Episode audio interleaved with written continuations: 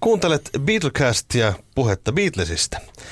Tämä seuraava jakso on omistettu The beatles yhtyeen rumpalille Ringo Starrille, eli nykyään hänet tunnetaan myös Sir Richard Starkina.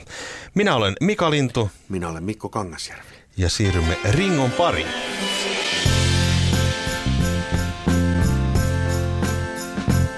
Musiikkibisneksen kruunaamaton Hannu Hanhi sanoo väliotsikko Juha Salosen seuralehteen kirjoittamassa artikkelissa vuonna 2018. Hän kirjoittaa Ringosta näin.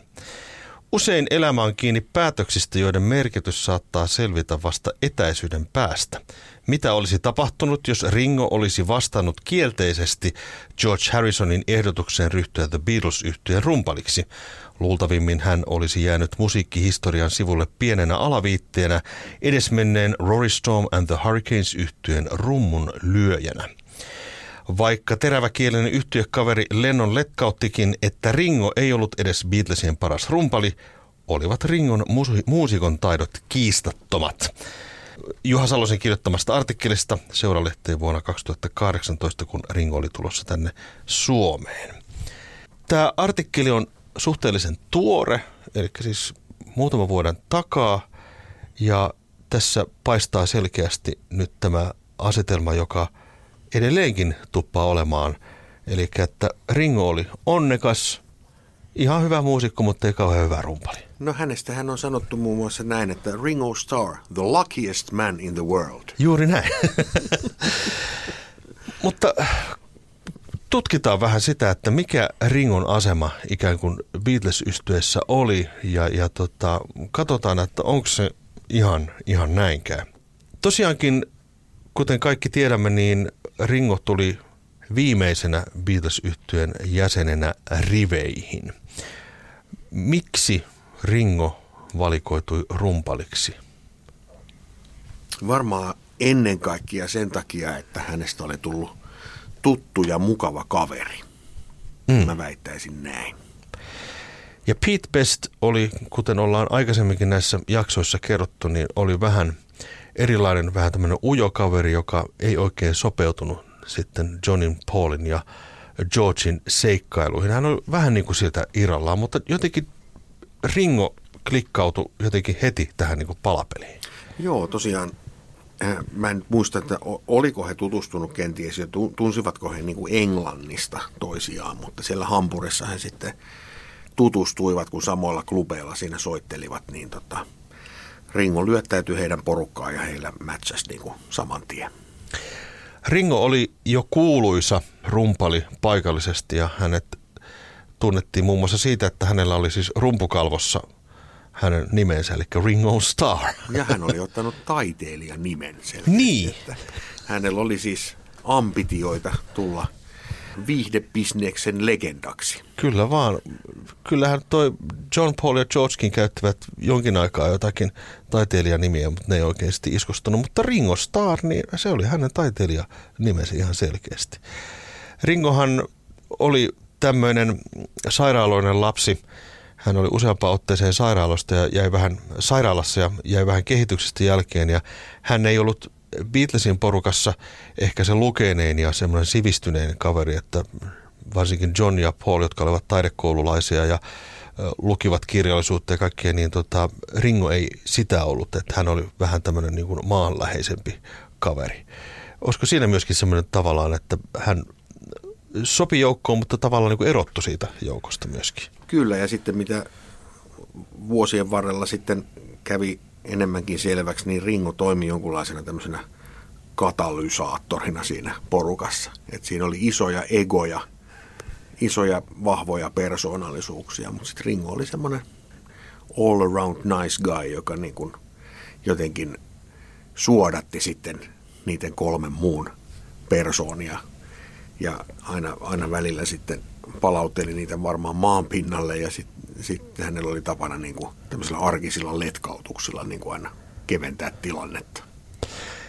Tämmöinen ääriesimerkki tämmöisestä Ringon tasapainottavasta ähm, hahmosta oli se, että eräänä päivänä tuossa vuonna 1969 John Lennon kutsui koolle business-tapaamisen Apple-yhtiön toimistolle ja hän tässä tapaamisessa ilmoitti olevansa Jeesus Kristus. John oli hieman nauttinut kaikenlaisia nautinta-aineita ilmeisesti useamman päivän ajan ja hän ilmoitti olevansa siis Jumalan poika, johon Ringo vaan sanoi, että right, että mennäänpäs lounaalle. Joka kuvastaa hirveän hyvin sitä, että Ringo niin otti aina niin tilanteen haltuun ja, ja tota, sitten vei eteenpäin, kun muut sekoili. Pete Bestin ja Ringon rumputaitoja on verrattu keskenään, mutta me ollaan se tehty jo tuossa ensimmäisessä jaksossa. Ei ehkä siihen mennä eteenpäin, mutta Ringo oli hyvin musikaalinen, kaveri on itse asiassa edelleenkin.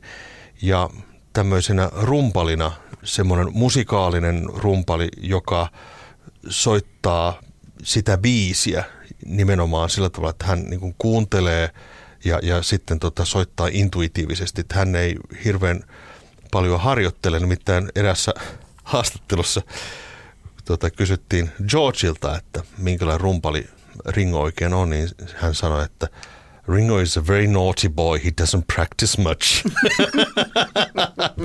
ja se, kieltämättä se aina välillä kuuluu, se on hauskan kuulosta, kun kuuntelee niitä Beatles levytyksiä, niin niistä aina välillä kuulee sen, että ei tuolla ole kyllä hajuakaan, mihin tämä biisi on tässä kohtaa menossa, mutta silti se kuulostaa ihan sairaan hyvältä. Joo. Et jotenkin se, niin kuin, se, hän soittaa niin kuin sitä musaa. Ja tuossa Get Back-dokkarissakin nyt tulee hyvin ilmi se, että Ringo on siinä niin kuin aina valmiina soittamaan. Hän istuskelee siinä rumpujen takana ja polttelee tupakkia siinä ja odottaa, että joku, joku näistä kolmesta muusta tulee jotain biisiä soittaa. Ja saman tien kun biisi alkaa, niin Ringo alkaa soittaa.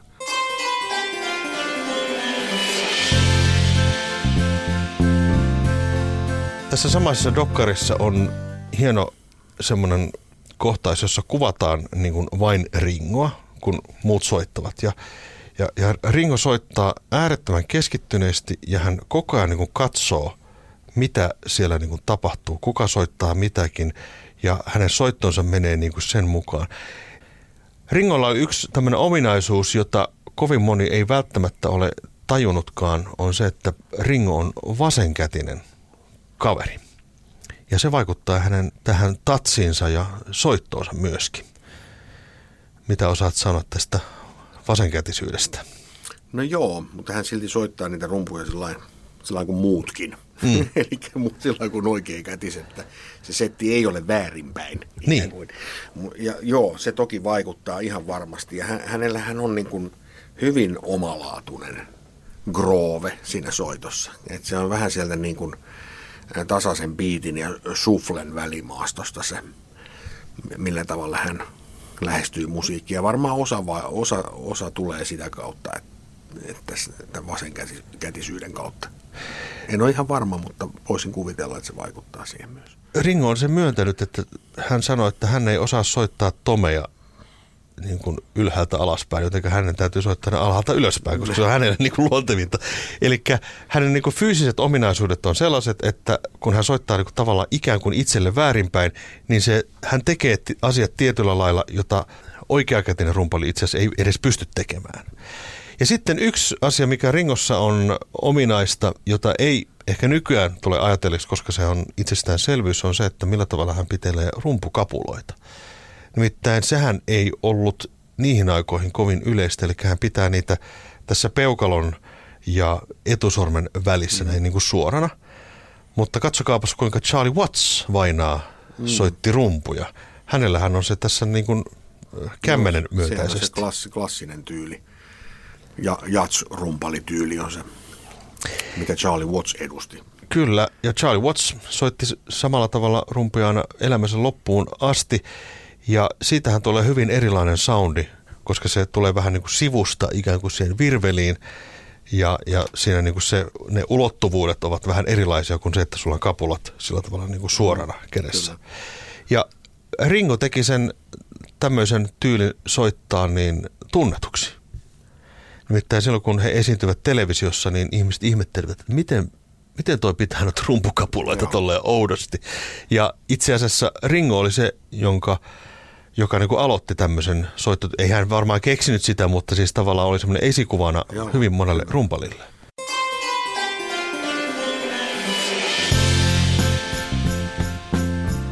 Ja sitten tietenkin se Ringon rumpusoundi on kanssa hyvin määrittelevä asia Beatles musiikkia ja levytyksiä. Toki siihen nyt vaikutti muutkin asiat kuin hän itse.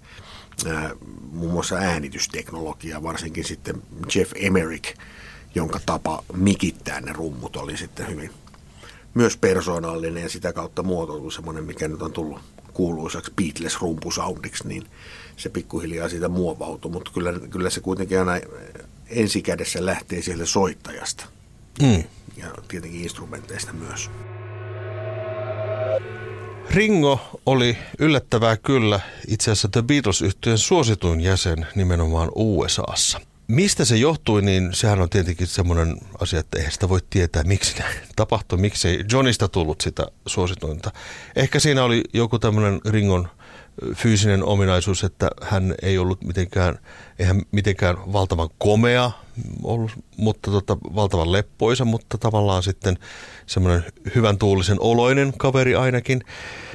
Hänen tapansa soittaa rumpuja hymyillä kameralla ja, ja tota, olla siinä biisissä läsnä jotenkin teki amerikkalaisia valtavan vaikutuksen. Ja Japanissa hän oli aina suositun jäsen, koska Ringo tarkoittaa japaniksi omena. Nimikin jää mieleen jotenkin. ja sitten kyllähän heistä on, kun heitä nyt varsinkin USAssa alkuvaiheessa yritettiin stereotypisoida tietynlaisiksi persooniksi, niin Ringo oli heistä ehkä eniten semmoinen maskotin oloisin. Että hänet oli helppo omaksua sellaiseksi niin kuin – jos Beatlesia pidettiin vähän semmoiset, että ne olisi ollut jotain pehmoleluja, niin Ringo olisi ollut varmaan sopi, sopivin siihen. Et voin hyvin kuvitella sen, että miksi hän oli suosituin. Luin tuosta eräästä artikkelista tämmöisen siteerauksen, tämmöinen tota, en nyt muista tämän koomikon nimeä, mutta esiintyi siis samassa Ed Sullivan showssa kuin Beatlesit ja tota, he olivat siinä samo, samoilla huudeilla ja samassa hotellihuoneessa ja tota, hän oli Johnin kanssa – katsomassa, kuinka fanit kirkuivat pihalla ja, ja, ja koomikko sitten sanoi Johnille, että eikö se ole mukavaa, että teille, teitä huomioidaan tuolla tavalla, että teillä on noin paljon faneja. Niin John vaan sanoi, no, it's for Ringo. ja Beatlesin jäsenet myös tiesivät sen, että Ringo oli siis USAssa suosituin ja sen vuoksi myöskin jokaisella levyllä käytännössä oli yksi Ringon laulama biisi. Kyllä. Tosin ei ihan kaikilla levyillä ole. Nyt trivia kysymys Mikko Kangasjärvi. Millä levyillä Ringo ei laula? No hän ei laula uh, Hard Day's Night-levyllä eikä Let It Be-levyllä, mutta kaikilla muilla hän kyllä laulaa. Kyllä vaan. Tupla-albumilla, White-albumilla hän laulaa mm, kaksi biisiä. Goodbye. Ei kun Good Night. Good Night ja Don't Pass Me By itse asiassa. Joo. Mutta minkähän takia muuten Hard Day's Nightilla ei ollut sitä Ringo-biisiä? Sitä mä en tiedä Kyllä, siellä varmaan joku hyvä syy oli. no alkuvaiheessahan Ringon biisit oli kaikki kovereita. Mm. No eipäs ollut heti taas perun puheeni, koska I Wanna Be Your Man oli. oli, niin oli tota, mutta sekin oli tavallaan cover, koska se oli alun perin Rolling Stonesille tehty biisi. Joo. Ja sitten kun Beatles teki sitä oman versionsa, niin Ringo laitettiin laulamaan se. Mutta siis äh, ekan levyn Boys ja äh, sitten äh, Beatles for Saleillä hän lauloi Honey Don't biisi, mitä hän vieläkin esittää paljon mm. livenä ja Act Naturally. Ne, siellä oli monta cover-biisiä. Ja äh, Hard Day's Night-levyhän on pelkästään Lennon McCartney-biiseistä koostuva albumi, niin ei siellä sitten varmaan ajateltu vielä siinä kohtaa, että Ringolle täytyy tehdä oma kappale. Mm. Et ensimmäinen semmoinen itse asiassa Ringolle vartavasten Beatles-käyttöön tehty kappalehan oli sitten What Goes On – biisi Rubber Soul-levyltä, mikä on myös aika erikoinen se biisin tekijä kreditti siinä, koska se on ainut laatuaan, eli Lennon McCartney Starkey. Ja sitähän on tietenkin spekuloitu, että mikä rooli Ringolla oli tämän biisin tekemisessä, mutta voisi kuvitella, että ehkä sanoitukseen tai johonkin tällaiseen liittyen, mutta sitä ei, se on vähän epäselvää, että mm. mitä hän on tämän biisin suhteen tehty, koska sitähän kai yritettiin äänittää jo aikaisemmin, tätä kyseistä kappaletta. Ringo sai krediitit itselleen tuosta Rubber Soul-levystä, mutta hän sitten sai krediitit, sai myöhemminkin kredittiä itselleen, nimittäin tuolla Magical Mystery Tourillahan on semmoinen biisi kuin Flying, jossa on kaikki Beatlesin jäsenet merkattu tekijäksi. Ja sitten toinen vastaava biisi on sitten tämä Digit, joka löytyy Let It Beille. Siinäkin on Stark merkattu tekijä. Nämä on varmaankin tämmöisiä improvisaatiobiisejä, sen takia sitten kaikki ovat saaneet kreditit itselleen. Mutta lopultahan Ringo sitten alkoi tekemään ihan omiakin kappaleita. Et kaksi niitä on Beatles-katalogissa, eli Don't Pass Me By, joka tuli jo äsken mainittua White Albumilta, ja sitten Abbey Road-levyllä löytyvä Octopus's Garden. Kyllä. Hänestä tuli myöskin biisin tekijä. Hän on tehnyt tasaiseen tahtiin biisejä. Hän ei varmaan biisin tekijänä ole edelleenkään mitenkään semmoinen, miten voisi sanoa, ihan täysin omavarainen. Täysin omavarainen, että hän, kun, koska hän ei oikein hirveän hyvin osannut soittaa mitään instrumenttia, pianoa tai kitaraa tai tälleen näin, niin hän tarvii vähän siihen niin kuin aina jeesia apua. Ja ilmeisesti Octopus Gardenissa niin ainakin tämän Get Back-elokuvan nähneenä, niin George oli siinä tekemässä mukana. George oli mukana ja sitten myöhemmin näitä kumppaneita oli 70-luvulla oli Vinnie Ponchia, jonka kanssa hän teki lukemattomia biisejä. Sitten myöhemmin, myöhemmin sitten 90-luvulta lähtien oli Mark Hudson ja pari muuta kaveria, jotka oli siinä hänen porukassaan, joiden kanssa on syntynyt sitten kymmeniä eri biisejä. Mm. Edelleen hän julkaisee musaa. Ei ole montaa viikkoa, kun häneltä tuli EP numero kolmonen tuossa ja tota, siellä on hänen omia biisejä myös. Kyllä vaan.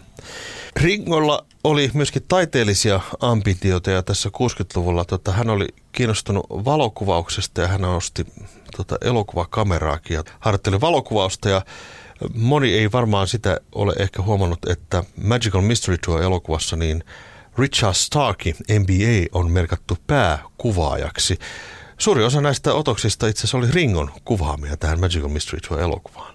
Mitä nähdään, hän suunnitteli nämä tota, kuvaukset myöskin tässä näin.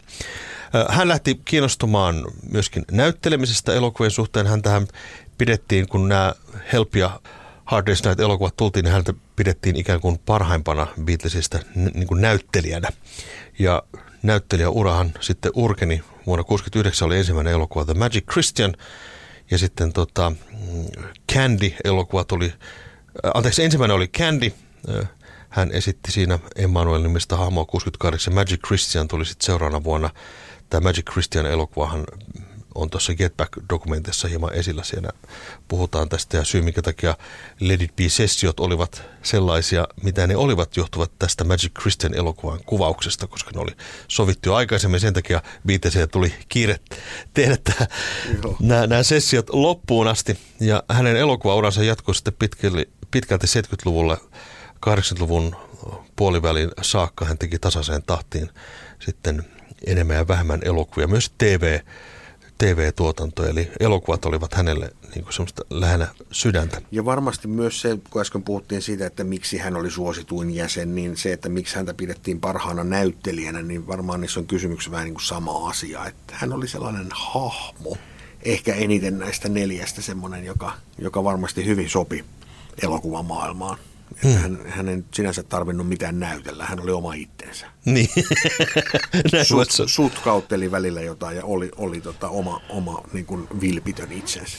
On kiinnostavaa, kun on kuunnellut näitä Beatlesin harjoitusnauheja vaikka Get Back-sessioista tai muuta, niin tota, tuntuu siltä, että Ringo ei hirvittävästi puhu näissä sessioissa mitään. Että hän hän niin kuin istuu rumpujen takana ja tarkkailee tilannetta – mutta sitten tarvittaessa aina niin kun, kun on se hetki, että tarvii lähteä rummuttelemaan, niin sitten hän ottaa kapulat esiin ja lähtee soittamaan.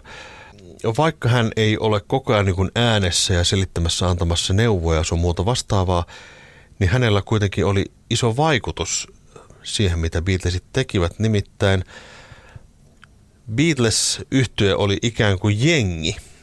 Se oli Johnin jengi, jossa John oli pomo – mutta hän antoi jokaiselle äänen. Eli heidän täytyy olla kaikista asioista samaa mieltä.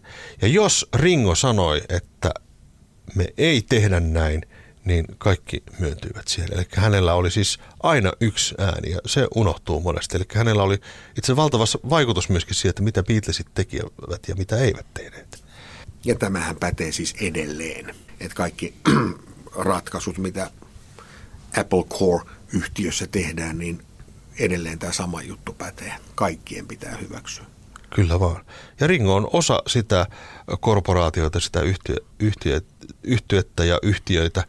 Eli ilman Ringon hyväksyntää ei edelleenkään tehdä Beatlesissa yhtään mitään. Ja se on aika iso arvo sinänsä, iso paino myöskin. Ringon soolourakin oikeastaan, toki Beatlesit tekivät tämmöisiä soololevyjä tässä 60-luvun lopussa, mutta Ringohan oli itse asiassa ensimmäinen, jolta tuli tämmöinen koherentti soololevy ulos. Kaksikin siinä niin kuin alkuvaiheessa. Ja tota, hänen laulajan ura lähti suhteellisen varhaisessa vaiheessa liikenteeseen, mutta kiinnostavaa on se, että hän teki kaksi tämmöistä niin ikään kuin viihdelevyä, eli tota, tämmöisen, jossa oli tämmöisiä kovereita, sekä country-kovereita että sitten tämmöisiä niin kuin ikivihreitä. ikivihreitä. Näkikö Ringo itsensä sitten mahdollisesti jotenkin tämmöisenä viihdyttäjänä myöskin? Hän sitten tuli vähän semmoinen niin viihdyttäjä ainakin 70-luvulla. Viihdetaiteilija. No joo, joka sitten tietenkin näyttäytyi sitten vähän huonossakin valossa sitten, kun ne levyt ei enää myynyt, eikä ihan semmoisia superleffarooleja, joka ei enää tippunut, niin sitten hänestä vähän tuli tämmöinen julkis, joka pyöri tuolla ympäri maailmaa bileistä toiseen suihkukoneella. Puhuttiin, aikaisemmin puhuttiin suihkuseurapiireistä, niin hän, hän oli osa sitä, mm. sitä saagaa. Mutta tota, joo, ehkä hän, et, puhuttiin varmaan tuossa jo aiemmassa jaksossa, missä puhuttiin näistä vuoden 70 julkaisuista, niin Ringon eka levy Sentimental Journey, missä hän coveroi vanhoja ä, amerikkalaisia ikivihreitä, niin tota, ei sellaisia levyjä hirveästi siinä kohtaa ollut tehty. Se on totta. Ringo oli yksi ensin. Nythän niitä on tehnyt, Rod Stewart on tehnyt varmaan, onko niitä viisi jo niitä, sen Amerikan Songbook-levyjä. Ja Paul McCartneykin teki vuonna 2012 tämmöisen ikivihreä cover-albumin, mutta siis vuonna 70 ei kauhean moni, varsinkaan brittiläinen artisti ollut sellaista tehnyt. Ja. Ringo oli myöskin, itse asiassa jos puhutaan edelläkävijyydestä, edelläkävijyydestä, niin hän oli ensimmäinen, joka erosi Beatlesista vuonna 1968. Siitäkin kerrottiin aikaisemmin, eli hän jotenkin siinä vaiheessa elämää koki olevansa jotenkin erillään muista, muista ja tota päätti sitten jättää yhtyeen, mutta kyllä palasi sitten takaisin riveihin ja on edelleenkin riveissä. Nykyään, varsinkin kun haastatellaan Ringoa, niin tota, ne Beatles-ajat tuntuvat olevan hänelle kyllä hyvin tärkeitä. Tosin minusta tuntuu, että toimittajat eivät hirvittävästi kysele edes muista ajoista nykyään häneltä. Että... No hänhän sanoi siitä, kun elämänker- tämmöistä virallista elämänkiertakirjaa hänestä olisi haluttu tehdä, niin hän kieltäytyi siitä ja sanoi, että kun ei hän eihän diggaa sitä ajatusta, että kaikki on kiinnostuneita aina vaan siitä kahdeksan vuoden pätkästä, että on hän elämässään nyt muutakin ollut. Mm. Kuten muissa jaksoissa voidaan kuulla, niin kaiken näköistä on sattunut ja tapahtunut Ringon elämässä ja edelleenkin hän porskuttaa eteenpäin ja, ja asioita tapahtuu hänelle. Mutta miten ajattelisit niin kun Ringosta tämmöisenä – henkilönä, että mikä niin kuin Ringon asema sitten loppujen lopuksi The Beatlesissa oli? Jos John oli vähän niin kuin ainakin yhteen perustaja, johtaja, Paul oli se musikaalisen, George oli selkeästi kitaristi, josta kuoriutui sitten musiikin tekijä, biisin tekijä. Ringo aina niin kuin unohdetaan, mutta niin kuin minkä merkityksen voisit antaa niin kuin Ringolle, jos esitään tämmöinen filosofinen kysymys? No kyllä mä annan sen saman merkityksen kuin George Harrisonillekin tuossa pari jaksoa sitten, että hän oli yksi neljästä. Mm. Että jos ei Ringo olisi siinä ollut, niin kyllä se tarina olisi ollut hyvinkin erilainen. Mä oon samaa mieltä, koska tota, yhtiö oli kuitenkin osiensa summa. Ja Ringo toi siihen oman panoksensa. Ja jos rumpalina olisi ollut joku muu henkilö, niin silloin tarina voisi näyttää vähän toisenlaiselta.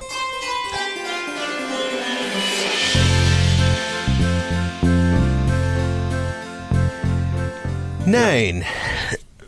Saatiinko me kyllä, tämän... kyllä mulle ainakin mä sen verran vielä sanon, että osa sitä Beatles-taikaa, joka on sellainen asia, mitä ei oikein osaa edes sanoiksi pukea, aina kysytään, että mikä siinä Beatlesissä nyt sitten on se juttu, että se niin kauheasti viehättää ihmisiä sukupolvesta toiseen, aina siitä kiinnostutaan. Ja, mutta siinä, ja se musiikin, musiikissa on joku sellainen taika, jota ei oikein pysty purkamaan sanoiksi. Sitä on yritetty kovasti. Musiikkitieteilijät ovat yrittäneet sitä taikaa purkaa, mutta ei se onnistu. Ja kyllä mulle itselleni yksi osa sitä taikuutta on se ringon soittaminen ja se soundi, mikä sieltä lähtee, mitä hän on niihin biiseihin tuonut.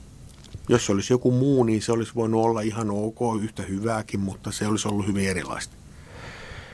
Niin sanotaanko näin, että jos Beatlesin rumpalina olisi ollut Charlie Watts, niin tuskinpä yhtiö olisi kyennyt edes tekemään samanlaisia levytyksiä. Se musiikin variaatio, mitä heillä kuitenkin oli, sanotaan niin kuin vanhasta jatsista heavy rockiin ja kaikkea siltä väliltä, olisiko Charlie Wattsin rumpalointi tuonut ihan samanlaista väriä ja, ja sellaista taitoa sitten tähän niin kuin yhtyeen soittoon ja Eipä välttämättä. Tai sitten jos siinä olisi ollut joku John Bonham tai joku, mm. joku, joku näitä tota, Keith Moon niin. tai joku tämmöisiä, mitä sitten ruvettiin tietenkin niin kuin sen 60-luvun puolivälin jälkeen tällaiset virtuoottiset rumpalit nousivat jotenkin niin kuin suureen arvoon, niin tota, sitten se musa olisi ollut taas ihan erilaista. Mm. Plus sitten kun aina on, kaikki on kiinni kuitenkin loppukädessä aina niistä henkilökemioista, niin voihan se olla, että jos Ringo ei olisi ollut, niin se bändi olisi hajonnut jo paljon aikaisemmin.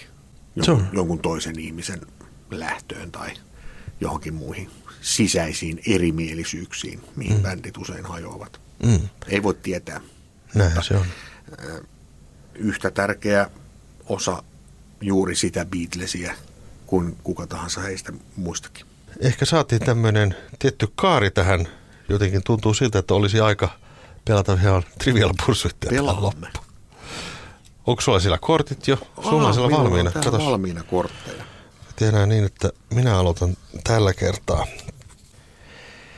Kenen beatles jäsenen vanhemmat pitivät tanssiaisia ja tanssiluokkaa lähes kymmenen vuoden ajan? Tämmöistä tanssikoulua.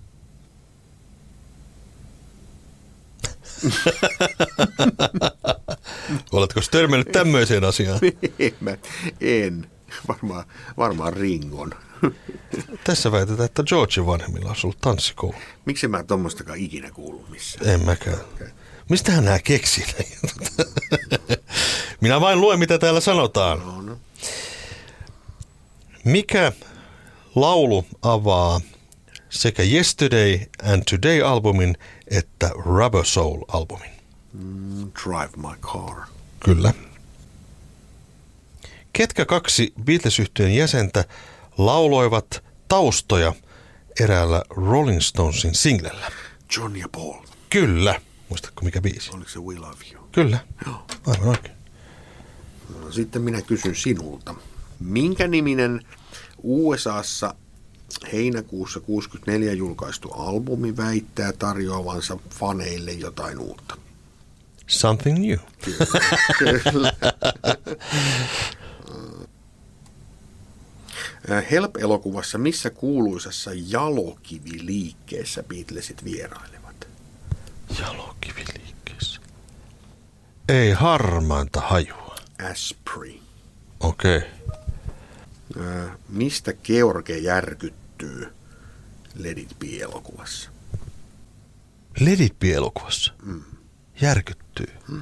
What does George get shocked by in the film Let It Be? Mikrofoni johdosta. Tai mikrofonista Juu, tulee sähköisku. Kyllä, joo, kyllä, kyllä. Ihan oikein. Loistavaa. Tällä kertaa Mikko Kangasarvi voitti tämän kisailun. Mutta kiitoksia kuuntelusta. Minä olen Mika Lintu. Minä olen Mikko Kangas. Ja ensi kertaa.